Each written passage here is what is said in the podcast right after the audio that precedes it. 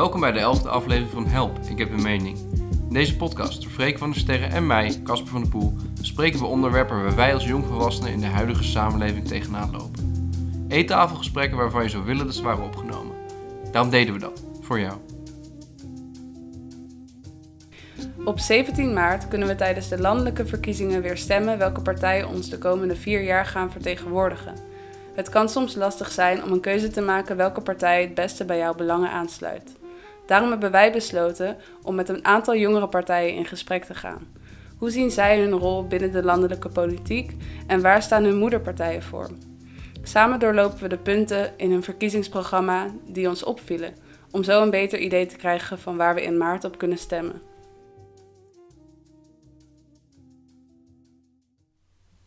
Wat up, Freken? Hoe is het? Hallo. Hallo. Het gaat goed. Hoe gaat het met jou? Ook goed. We gaan met Eamon Shakiri praten van de jongere partij van de SP, ofwel Rood, ofwel de zolderkamercommunisme Ja. volgens de media. Ofwel bijna niet meer de jongere partij van de SP, maar Ja. nog wel. Dus we blijven vandaag nog even in de linkse hoek. We ha- hadden vorige week de PVDD met uh, Xenia Minnaert. Hartstikke tof.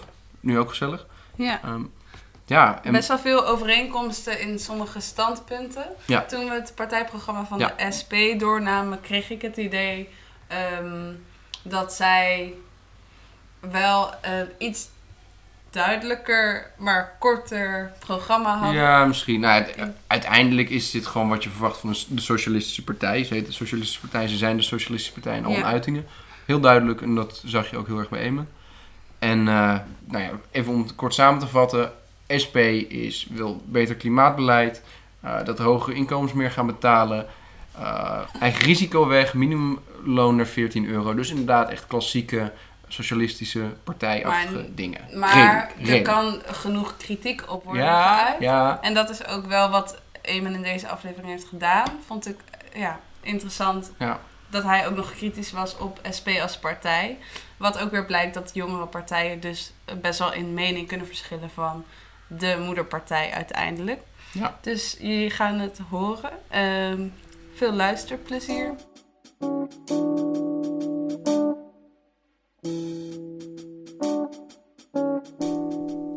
Oké, nou aan de lijn hebben we Eamon Shakiri, eh, lid van Rood, eh, de voormalig jongere tak van de eh, SP. Maar in de toekomst heb ik gehoord dat het een breuk eraan zit te komen. Eamon, dankjewel dat je er bent. Bedankt voor het uitnodigen natuurlijk. ja, leuk dat je met ons in gesprek wil gaan. Ik was eigenlijk meteen wel benieuwd over je verhaal, hoe je in rood bent gerold en in de politieke wereld. Eh, ik ben op hele jonge leeftijd betrokken met politiek geweest. Dat komt dus omdat ehm, mijn ouders die zijn in Marokko geboren. En eh, wat eh, ja, migranten nou heel vaak doen is naar nieuws kijken vanuit het eigen land. En mijn ouders keken heel veel Arabische nieuws. En ehm, in het Midden-Oosten is er heel veel oorlog geweest. Eh, mijn ouders keken het zo, zelfs zo vaak dat ik zelfs een keer als klein jongetje naar binnen liep, de woonkamer in. En er live op tv was, eh, werd, er, werd de verfilming van. Nee, de- hoe zeg je dat ook weer? Live op tv was de verhanging van Saddam Hussein, de oude leider van Irak, te zien. En als klein kind, eh, ik was, I, was blown away. Ik vond het afschuwelijk hoe dit soort dingen konden gebeuren. Dus politiek begon voor mij heel erg met, eh, een, met een kijk op anti-oorlog. Eh, daar begon het voor mij heel erg. En het anti-oorlog heeft mij eh, richting het socialisme gedreven. Eh, en via het socialisme ben ik dan weer een mening gaan creëren op economie, cultuur en dergelijke. En op een gegeven moment dacht ik van, hé, hey, ik ben heel erg politiek gefrustreerd. Ik heb bestuurskunde gestudeerd. Heb ik niet afgemaakt. Vond ik achteraf niet echt heel leuk. En toen dacht ik van, shit, ja, wat moet ik doen? En toen ben ik bij Rood ga- gegaan en bij SP en de SP. Komt omdat een vriend van mij eh, eerst lid werd. En we zijn allebei eh, uiteindelijk lid geworden omdat we graag actie wilden voeren. En Rood en de SP is de perfecte partij als je eh, links bent en op straat wilt zijn en echt actie wilt gaan voeren. Ja, want dat is ook wel een kenmerk van Rood, denk ik, als jongerenpartij. Want er is de afgelopen tijd best wat over in het nieuws geweest. Over Olaf Kemerink, jullie eerdere voorzitter dat hij een zolderkamercommunist zou zijn. en dat er eigenlijk ehm, toch dan best wat verschillen misschien bleken in visie.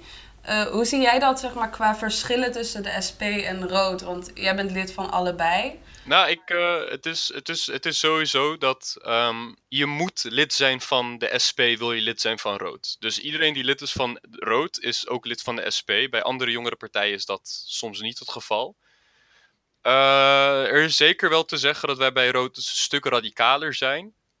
gewelddadig wil ik, wil ik weer zeggen van niet. Ik heb persoonlijk nog nooit iemand horen oproepen om wapens op te pakken en een revolutie te beginnen. Maar is die beschuldiging er geweest? Want die heb ik niet mee. Ja, ja, die, ja die, die beschuldiging is er geweest omdat uh, er is een website genaamd het Communistisch Platform. En uh, dat zijn mensen, dat zijn leden van zowel Rood als de SP die stemadviezen geven en opiniestukken schrijven. En zij zijn van mening dat uh, de Nederlandse burgers zichzelf moeten wapenen om op die manier een gedecentraliseerde defensie te hebben in Nederland. In plaats van een centrale leger. En dat wordt dan heel erg, uh, hoe, heet, zeg je dat? Dat wordt heel erg geïnterpreteerd als ze willen een revolutie beginnen. En ik begrijp, ik begrijp wel heel goed dat je, die, uh, dat, je dat zo interpreteert. Maar goed, ja, de verschillen tussen Rood en de SP. Uh, ja, jongeren zijn al gewoon eenmaal een stuk radicaler dan de moederpartij. En het is toch ook wel een beetje een botsing tussen wat Rood wilt en wat de SP wilt. Want de, uh, Rood is, zeg maar, is begonnen als een uitvoerende macht, uitvoerende kracht van de SP. Actie voeren, campagnes voeren. Alleen wij willen meer zelfzeggingschap, we willen meer autonomie. En daar begon het allemaal mee. En wat er dus in de media uh, gedeeld is, is een heel klein stukje van het verhaal. Want dit speelt al heel, dit speelt echt een stuk langer. Want zou je ook kunnen zeggen dat um, SP lijkt me, dat is dan een soort socialistische weg via de politiek. Dus een, een misschien meer reformistisch of zo. Um, is rood, staat dat ook voor een beweging buiten de politiek om, zeg maar buiten het stemmen, omdat dat, dat er daarnaast een beweging moet ontstaan? Of? Nou, de, de SP die staat ook zeker wel de, zowel de SP als Rood staan voor een beweging buiten de politiek om. Dan hebben we het over vakbonden. Uh, we willen werknemers organiseren. Uh, in die zin dus dat je buiten het parlement mensen activeert en motiveert om actie te nemen, om verandering te maken in hun leven, maar dat je ook als een politieke partij die mensen helpt. In België bijvoorbeeld de PvdA België, dat is een marxistische partij in België, die heeft in heel België elf klinieken geopend. Waar je heel goedkoop zorg kunt krijgen als je geen geld hebt of weinig geld hebt. En dat is een heel, heel belangrijk punt. Um, maar of, zeg maar, of, of daar een verschil tussen de, tussen de SP en Rood te vinden is, dat, dat weet ik niet zo zeker. Ja, het is ook wel lastig natuurlijk. Omdat ze toch ergens dan compromissen zouden moeten sluiten als je in de, in de Kamer gaat. En over de uh, verkiezingen gesproken, zeg maar, over dat kiezen. Uh, de, de lijsttrekster van de SP op dit moment is uh, Lilian Marijnissen. De dochter van Jan Marijnissen. ik ben wel benieuwd wat jij van haar vindt als lijsttrekster. En ja, hoe je daar tegenover staat. Ja, ik uh, persoonlijk had ik um, liever Sadet gezien. Ik weet niet of jullie Sadet kennen. Nee. Nee, ken ik ook Denk niet. niet. Sadet is helaas niet meer verkiesbaar voor de aankomende verkiezingen. Maar als ik het goed heb, is, het, is zij een Nederlandse vrouw van Turkse komaf of Koerdische komaf. En uh, ze is gewoon heel fel. En ze heeft het portefeuille van buitenlandse zaken en defensie in bezit. En uh, ik hou gewoon heel erg van de manier waarop zij uh, de Kamer toespreekt. Veel meer pit, veel, meer felheid. En dat mis ik een beetje bij Lilian. Ja, want ook bijvoorbeeld Renske Leijten, die, uh, die nu als tweede op de lijst staat, spreekt mij ook persoonlijk denk ik meer aan. Ja, Lilian is een beetje, like, heel, like, een beetje meer liefachtig, zou ik willen zeggen. En dat, dat is absoluut geen probleem. want ja, het is de partij die hoort te kiezen wie de lijsttrekker is. dat is niet, ik bedoel, ik heb een mening en ik mag daarover stemmen. Maar als de partij voor Lilian heeft gekozen, dan is dat nou eenmaal de koers die we moeten nemen. Maar ik van mening zie liever iemand met meer pit en meer felheid, omdat we gewoon een grote verandering nodig hebben in Nederland. En ik denk dat die felheid daarvoor nodig is, omdat wij toch wel een alternatief proberen aan te bieden aan de Nederlandse bevolking. En dat alternatief kun je niet echt, ehm, hoe zeg je dat, presenteren als je niet met felheid uh, probeert te strijden en probeert aan te wijzen van hé, hey, wat er nu gebeurt is fout. Hoe we nu alles organiseren en regelen is fout. Ja, maar is het bij Lilian Marijns niet ook gewoon heel erg van ze is de dochter van? Want onder Jan Marijnis heeft de SP wel zijn hoogtijdagen gekend. Grofweg tien jaar, misschien zelfs iets meer geleden. Dus het niet gewoon een beetje bijna, nee, geen nepotisme natuurlijk, want er wordt gewoon gestemd. Maar... Ja, nou je zou zeker wel gewoon kunnen zeggen dat um, het is inderdaad in principe geen nepotisme, omdat er inderdaad gestemd wordt op haar. Maar je zou kunnen zeggen dat omdat zij de achternaam Marijnissen draagt, dat er meer mensen op haar zijn wezen stemmen. Ja, lijkt me wel. Iedereen denkt nog aan Grote Jan met... Nee, inderdaad, precies. En hoeveel zetels waren dat? Vijf, waren het er nou 30 of 25 die, die de SP toen had? Weet ik, ik weet niet of ze zo groot, maar wel... wel ja. Wel heel groot toen. Zal ik het eens opzoeken? Wacht, ik ben wel benieuwd. SP Jan Marijnissen. 25 zetels zie ik staan. Ja, ja. 25. Ja, inderdaad. En nu zijn het er... 14 zetels, ja. Denk je dat dat, uh, ja, dat het weer aangetikt gaat worden bij de volgende verkiezingen? Of dat het toch nee, een beetje... nee, nee. En ik begrijp, ik begrijp ook wel dat uh, men zich niet aangetrokken voelt tot de SP. Al helemaal niet jongeren. Jongeren die hebben echt niks met de SP. Hoezo niet? Um, nou, omdat ik, ik weet, tenminste, ik weet niet um, waar, waarom de SP en rood jongeren niet aan kunnen trekken. Maar wat je toch wel ziet, is dat jongeren veel sneller op andere partijen stemmen. Als je zeg maar kijkt naar hoeveel zetels de SP nu heeft.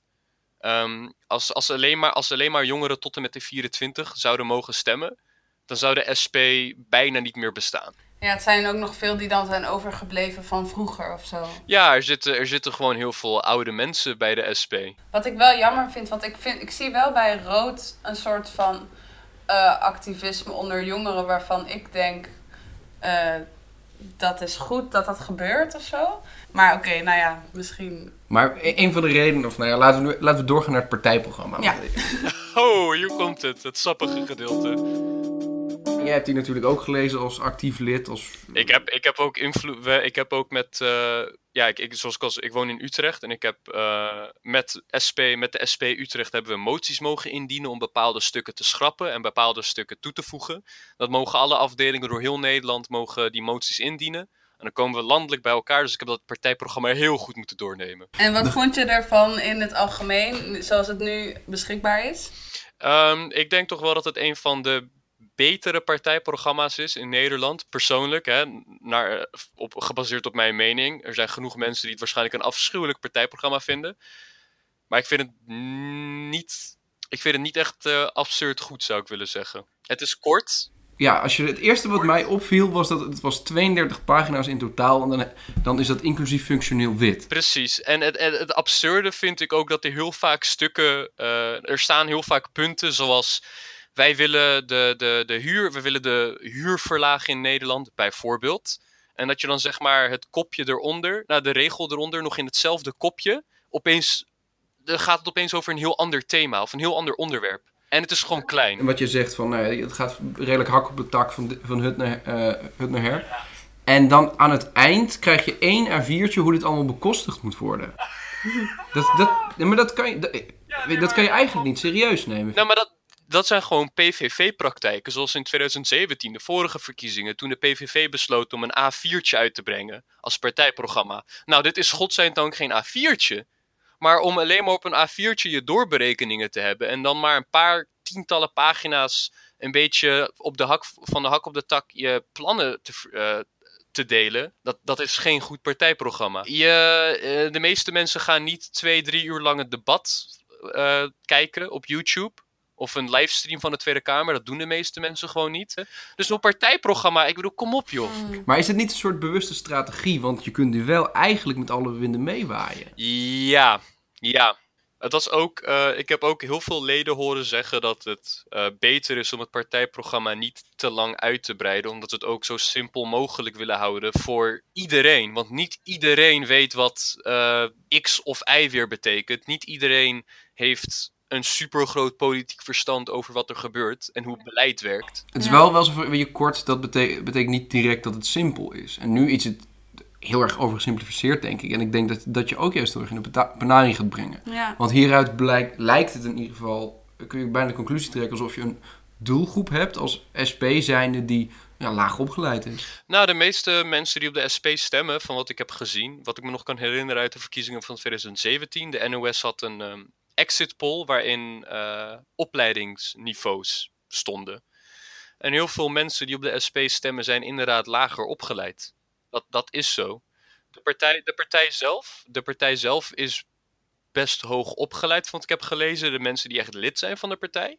Maar we trekken inderdaad voornamelijk wat lager opgeleide mensen aan. Dus ik kan ook heel goed begrijpen dat je dan je partijprogramma wat, wat korter houdt voor je achterban. Dan gaan we nu naar de inhoud.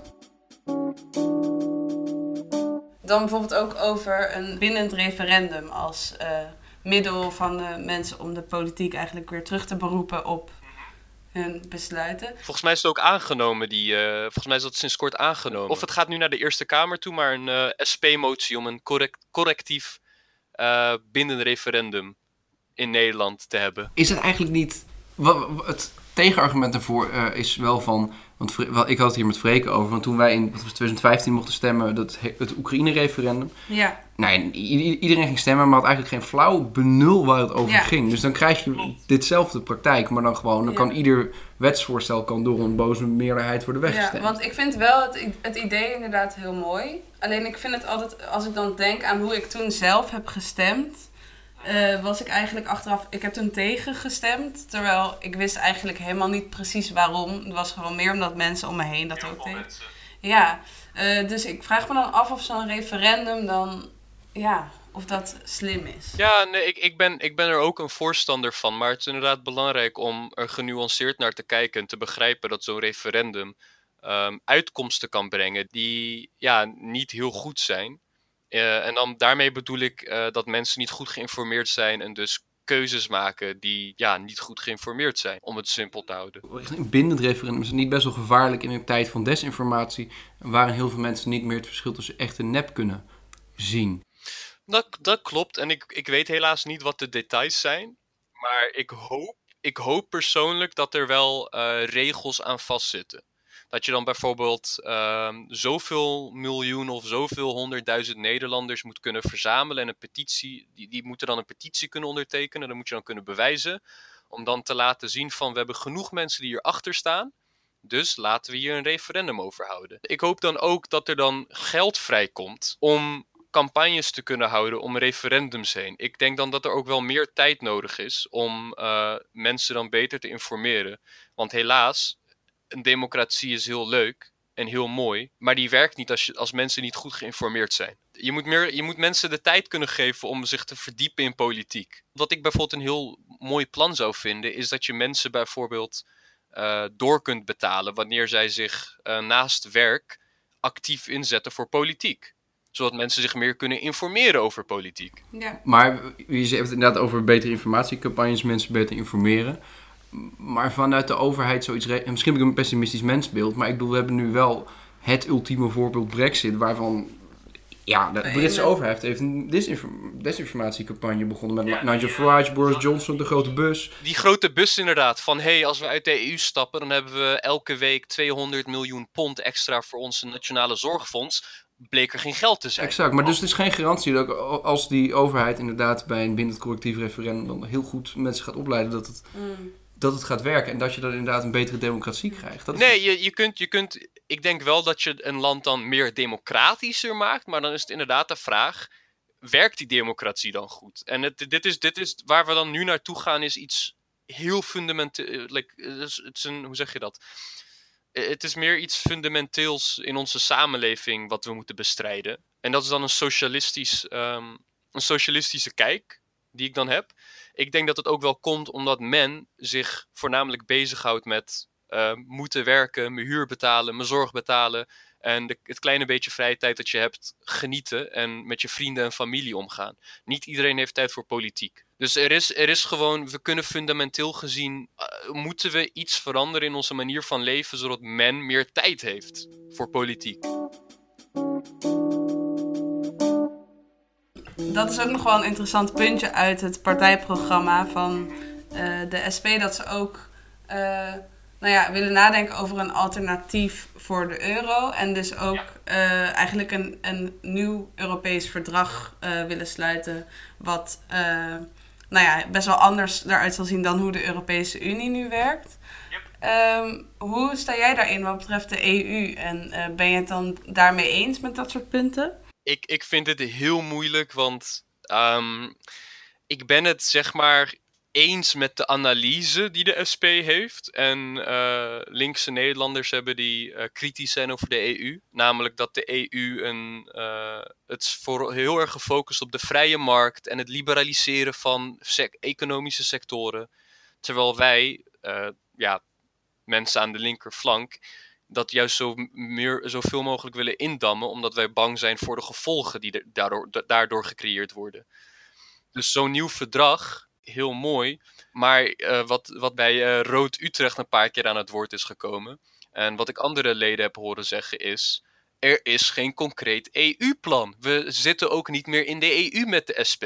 We hebben maar een mening overgenomen van uh, de EU is kut en in zekere, nee, maar in zekere zin, ik begrijp heel goed waar, waar die mening op gebaseerd is. Maar als je daarna geen, geen concreet plan hebt om dingen goed te veranderen, dat verdrag is dan dat verdrag is een heel goed voorstel. Daar ben ik het helemaal mee eens. Maar de SP heeft niet een goed concreet plan van hoe wij de EU kunnen omvormen. En de SP die wil eigenlijk ook uit de euro, uit de muntunie. En dan kom je met een heel illuster rijtje met PVV en FVD. Ja, je moet dan kijken naar de context van waar Nederland nu ligt. We zijn een handelsland.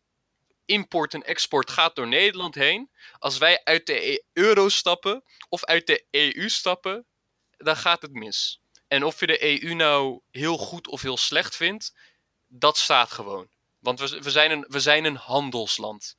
Als ik hoor anti-EU of zo, dan denk ik inderdaad snel uh, daar ben ik het niet mee eens. Maar toen ik erover na ging denken, was het, kwam het bij mij een beetje op van... Komt dat dan voort uit een idee dat het niet goed is voor Nederland om onderdeel te zijn daarvan? Of is dat meer uit een soort solidariteit naar de landen die wij met de EU soort van benadelen en dus ook ik weet niet, bijvoorbeeld oorlogen die we daardoor voeren? Of... Nee, dat ook. We, binnen de EU, ook al zijn we een interne markt, concurreren we heel erg met elkaar in plaats van dat we met elkaar samenwerken. Uh, volgens mij, uh, daardoor krijg je dus hele rare dingen die er gebeuren met prijzen en lonen. Collega's van mij uit Griekenland, die hebben mij verteld dat het minimumloon in Griekenland 3,30 euro is. Nou, probeer in Nederland van 3,30 euro te leven. Dat is iets wat fundamenteels heel fout is aan de EU. Ook is de EU best ondemocratisch, omdat wij een ongekozen commissie hebben, ongekozen ministers en het, het Europees Parlement heeft niet superveel macht. Maar om dan te zeggen, Oké jongens, we stoppen ermee. Eh, ja. Ik, ik, ik, ben, ik, ja, I mean... Nee, het rijmt niet ik, inderdaad. dat, dat werkt gewoon niet. En wat je dan beter kunt doen is je inzetten voor een linkse EU. Want als socialist ben je interna internationalistisch. Socialisten zien uh, de wereld niet in landen en naties, maar in je hebt arbeiders en je hebt kapitalisten. Hè? Heel simpel gezegd. En hoe socialisten naar de wereld kijken, is dat al die arbeiders over de hele wereld hetzelfde in gemeen hebben. Dat dat ze werken en dat die arbeiders elkaar moeten helpen. Als je dan niet als een socialistische partij je in wilt zetten voor een socialistische EU, dan sla je de plank mis omdat dit geen uh, strijd is voor Nederlandse arbeiders, maar arbeiders over de hele wereld. Ja, maar hoe, hoe realistisch is het dat nu de Europese Unie ineens een gigantische teringsprong naar links gaat maken? Ja, dat is, is, het is best wel onrealistisch. Al helemaal als je kijkt naar de afgelopen 30 à 40 jaar. Links is heel erg gekrompen, rechts is steeds meer op de voorgrond komen staan. Maar ik zou toch wel graag willen wijzen naar de PvdA. Want de PvdA heeft een hele grote winst kunnen maken de vorige Europese verkiezingen. En dat kwam omdat zij een sociaal EU-verhaal kwamen brengen. En ik denk dat je als de SP dat sociale verhaal ook kunt brengen. Verder over dan buiten de EU, zeg maar, waar dus wel die overlap ligt met misschien andere linkse partijen. Gewoon om even een paar dingen uit het programma door te nemen. Um, zo is bijvoorbeeld, uh, even kijken, de woningmarkt staat bij huurprijzen omlaag. Ehm, wat ik wel interessant vond, is dat erin stond een, een nationaal bouwplan voor duurzame woningen. Dat komt dan ergens best wel overeen met bijvoorbeeld Partij voor de Dieren, waar we vorige week mee hadden gepraat. Ehm, maar er staat ook bijvoorbeeld over de zorg eh, dat het eigen risico eh, terug moet naar 0 euro. Dus eigenlijk. eh, Gewoon afschaffen dus. ja, het minimumloon naar 14 euro, waar nu ook best wel veel steun voor is in verschillende Hel- partijen. Helaas zijn, ze, helaas zijn ze wel, en dat is dan waar Rood dan heel kritisch over is bijvoorbeeld. Helaas zijn ze een voorstander van in stappen naar 14 euro toe gaan. Zodat we, er, zodat we ergens in 2026 pas 14 euro bereiken. Maar ja, dan, eh, dan heb je allemaal, heel, allemaal inflatie meegemaakt. Dan is het de vraag, Ja, is dat genoeg? is, het dan, ja, is het dan nog goed genoeg? Waarschijnlijk We niet. lazen ook iets over een woonplicht. Wat inhoudt dat mensen die een huis kopen daar ook echt in moeten wonen. Moet iedereen dan, koopt iedereen dan een hypotheek? Of is het gewoon, wordt het dan in handen van de overheid dat je kan huren? Ja, dan, dan, gaat, dan, dan wordt dat huren toch wel echt veel meer overgenomen door de overheid. Dat was vroeger ook heel normaal. Als ik me goed kan herinneren, 30, 40 jaar geleden was meer dan de helft van alle, nou niet meer dan de helft, maar een heel groot gedeelte van de Nederlandse woningen was sociale huur. Een huis hebben en dat verhuren, daar, maak je, daar creëer je geen nieuwe waarde mee. Daar creëer je geen nieuw, meerwaarde mee. Je doet eigenlijk in principe niks voor de maatschappij. Je bent een tussenpersoon die winst probeert te maken van, van, van- door eh, huizen te verhuren. En dat maakt de huurprijs nou eenmaal gewoon duurder, omdat iemand er winst op probeert te maken. Die gaat niet kiet proberen te draaien. Nee, precies. Dat is waar het voor hen om draait natuurlijk. Dat is ook hoe mensen het allerrijkst worden, heb ik het idee hier. Door gewoon een huis toevallig te bezitten. En Ja, daar... gewoon een bouwval opknappen, het verhuren voor 80 keer de prijs. Dan hiet. Ja. Ja, en dat kun je dan de rest van je leven verhuren. En het is ook zeg maar dat ehm, het idee is dan van ja, maar de, de markt kan dat regelen. Nee, de markt die regelt dat niet, want ik kan geen nee zeggen tegen een huis. Ik heb een huis nodig. Iedereen heeft een huis nodig. Dat is, dat is zeg maar zo'n sector, net als de zorg, daar kun je geen nee tegen zeggen. Ja, want nu zeg je inderdaad. Je hebt gezegd, we hebben het nu over zorg, we hebben het ook eh, over huizenmarkt. Dat zijn essentiële dingen. En over de verzorg zeggen jullie bijvoorbeeld, je wilt geen marktwerking in iets wat zo belangrijk is. Mhm. Dus wat jullie doen, we zeiden het volgens mij net al, eigen risico naar 0 euro. Eh, de overheid gaat het redelijk overnemen. Eh, maar wat voor tarief gaat men dan betalen? Want als je dan ook geen eigen risico meer hebt, dan zal het misschien toch wel een aardig tikje omhoog. Eh, als ik het mij het goed, als ik, even kijken, Eh, nationale, ik, ik, ik zoek het heel even op. Maar als ik het me goed kan herinneren, betaalde men voordat, eh, want het idee is dus om het Nationale Zorgfonds terug te brengen. En het Nationale Zorgfonds is zeg maar de zorgverzekeraar die de zorg inkoopt voor de burgers. Want nu hebben we namelijk allemaal verzekeringsmaatschappijen die tegen elkaar concurreren. Met het idee de wachtrijen worden minder en de prijzen worden goedkoper. De prijzen zijn verdubbeld, er zijn nog steeds wachtrijen. Want eh, volgens mij was de premie onder het Nationale Zorgfonds 60 of 70 euro per maand. En dan was je voor alles gedekt, zonder eigen risico. Maar waarom is dat dan afgeschaft? Ehm, het idee, het verhaal wat men kreeg is... hey jongens, we hebben wachtrijen. Oeh, heel slecht. We moeten, we, moeten, we moeten privatariseren, want dan gaan die wachtrijen weg. Maar die zijn niet weg. Want dat komt omdat wachtrijen gecreëerd worden door een ander probleem. Wachtrijen zijn er vanwege de vergrijzing. Er zijn minder mensen die in de zorg werken en er zijn meer mensen die zorg nodig hebben. Dus het maakt niks, het maakt niks uit of je nou een nationaal systeem hebt of een geprivatiseerd systeem. Die wachtrijen blijven er gewoon. Als we dan even bijvoorbeeld naar het klimaat gaan kijken. Want als wij dit programma doornemen, jullie zijn een linkse partij, socialistische partij. Heel veel dingen komen overeen met PvdA, GroenLinks, dat, dat soort partijen, Partij voor de Dieren. Een van de dingen eh, die ons opvielen, jullie zijn tegen kernenergie.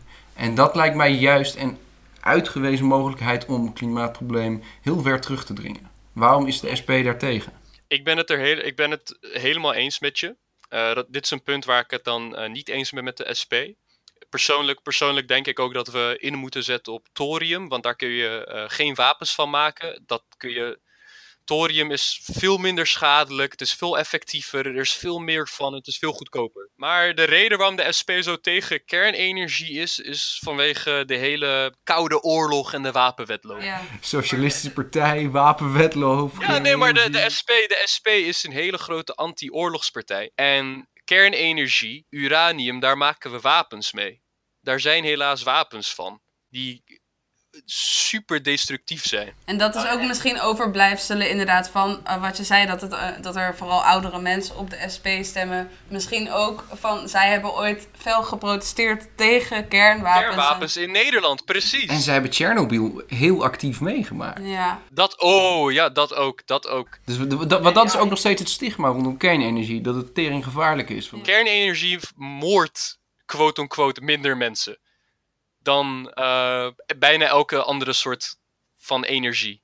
Kolencentrales bijvoorbeeld, daar gaan zoveel mensen aan dood omdat ze longkanker krijgen, omdat ze astma krijgen. Uh, de kolenmijnen zijn super gevaarlijk. Uh, kernenergie, daar gaan nou eenmaal minder mensen aan dood. Nou, we kennen Tsjernobyl en Fukushima.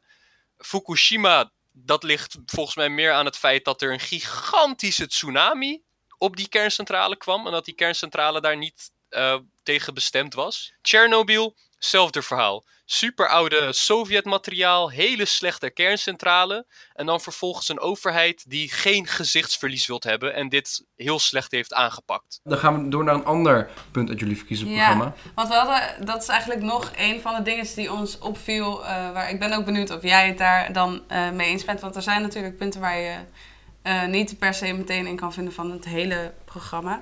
Uh, maar dat ging eigenlijk over de, de rol van de politie uh, in Nederland.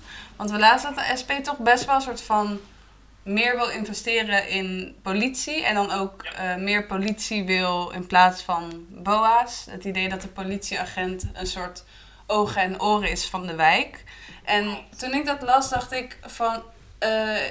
is het wel slim om daarvoor in de politie te gaan investeren? En zou je daarvoor niet liever bijvoorbeeld wijkraden of meer buurtparticipatie moeten opzetten. Dat de burgers dat gewoon zelf in hun handen kunnen nemen voor de wijk. Omdat je toch ziet dat politie vaak een beetje een intimiderende of agressieve houding kunnen ik, hebben. Ik vind, ik vind dat je dat heel mooi hebt verwoord. En het klinkt heel...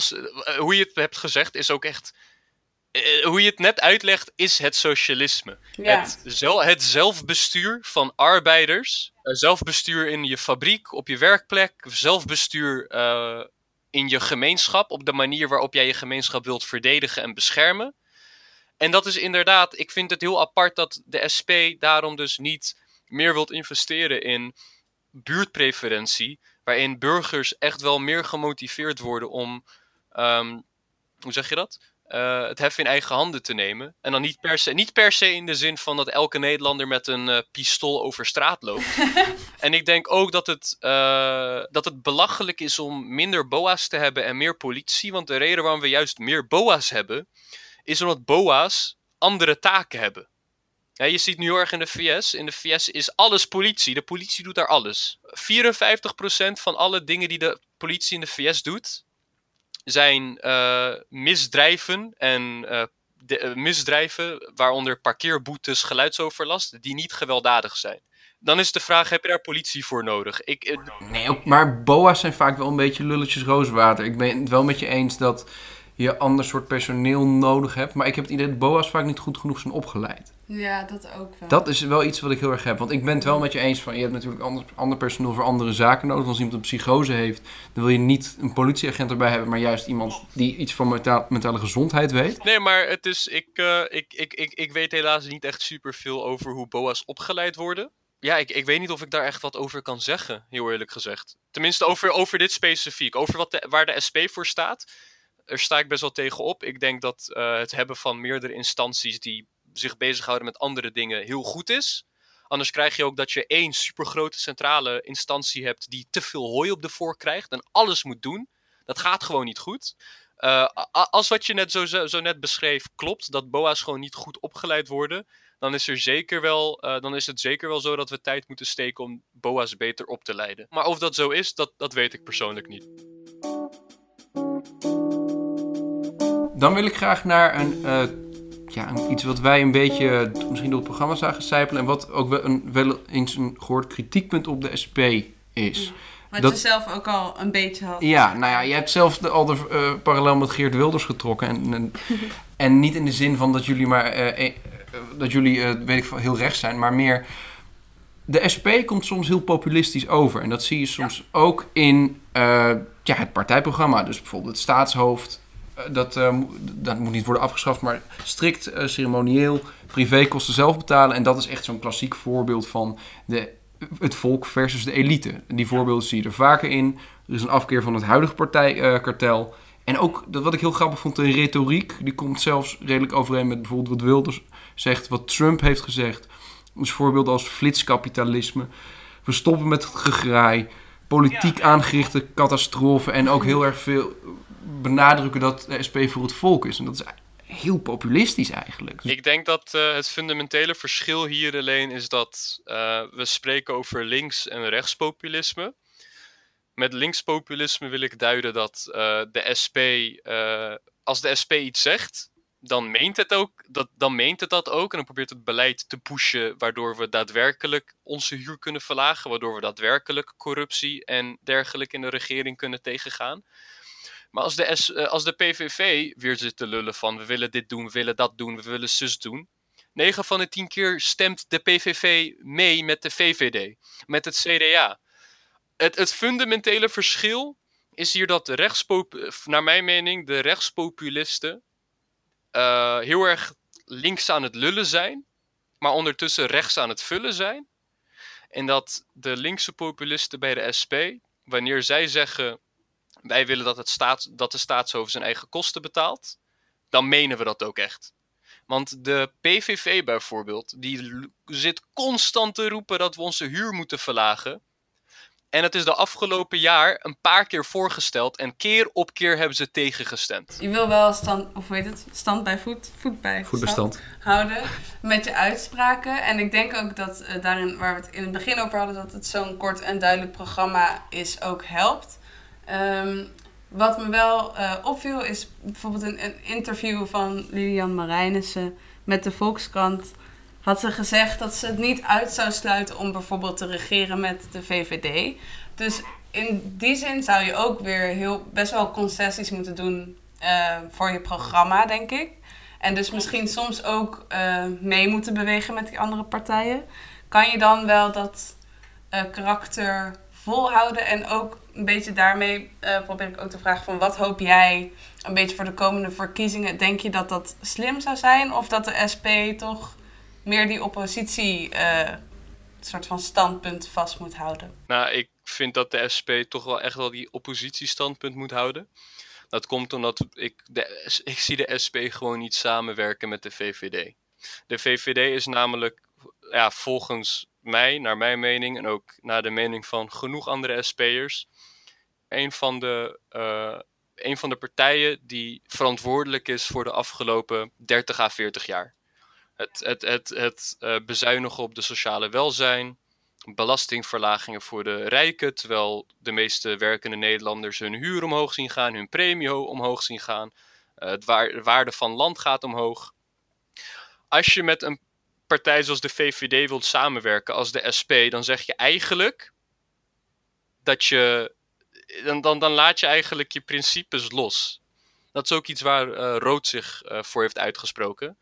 Rood die heeft eh, gewoon gezegd van nee, wij, wij, wij, wij zien erop tegenop. Wij zien, tegen, we zien op tegen samenwerking met de VVD. En op wie ga jij stemmen? Want ik, als ik, wij zo praten, dan merk ik toch wel dat je het met heel veel dingen, nou heel veel misschien overdreven, maar best wel veel dingen niet helemaal eens bent betreft het kiesprogramma. Nee, klopt. Dat ik, namelijk, wat, wat ik hier zo leuk en mooi vind aan de SP en Rood is voornamelijk het eh, echt op straat zijn. Eh, je bezighouden met de vakbeweging. En met de vakbeweging heb ik het dan over eh, het activeren en het motiveren van werkende Nederlanders om echt actie te nemen. Eh, directe actie, protesteren. Ehm, ik weet niet of jullie voor 14 kennen. Nee. ik Voor, voor 14 is een actie van de vakbond om eh, het minimumloon dus naar 14 euro te verhogen, wat we eerder opgenoemd hebben. En die hebben, die hebben een paar dagen geleden gewoon, fuck it, weet je, een, een, een pand gekraakt in Rotterdam. Oh, in Rotterdam, dat heb ik gezien. Ja, die hebben gewoon een pand Ja. gekraakt. Die waren van, we hebben, het is genoeg geweest, we gaan nu een pand kraken, want we willen 14 euro. SP is trouwens toch ook weer voor het, eh, legaliseren of nou, terugkeren van zeg maar dat kraken weer mag. Ja, maar even... Ja, en dat, dat is te danken. Dat is te danken aan S. eh, Rood Utrecht. Dat hebben wij, dat, dat, dat hebben wij in onze eh, afdeling eh, voorgesteld. Oh shit. Bij, eh, bij eh, de SP Utrecht. En dat, is, dat zit nu gewoon in ons fucking partijprogramma. Dat is zo cool. Dat je zeg maar invloed. Ja, ik, ik word daar heel blij van. Maar als ik, op de peilingen, als ik op de peilingen moet letten, jongens, dan heb ik echt geen hoop. Sorry, maar dan heb ik echt geen hoop. Oh god. Oh. Gaan, maar het is wel mooi. Daarom is het belangrijk dat we gaan stemmen. Ja, Ja, daarom is het heel belangrijk dat we gaan stemmen, inderdaad. Je moet je laten horen. op straat, zoals je al hebt gezegd. Inder- inderdaad, naast het stemmen is het ook belangrijk om je actief in te zetten op straat. Want je kunt hele mooie dingen doen op straat. True. Maar ook stemmen. Oké.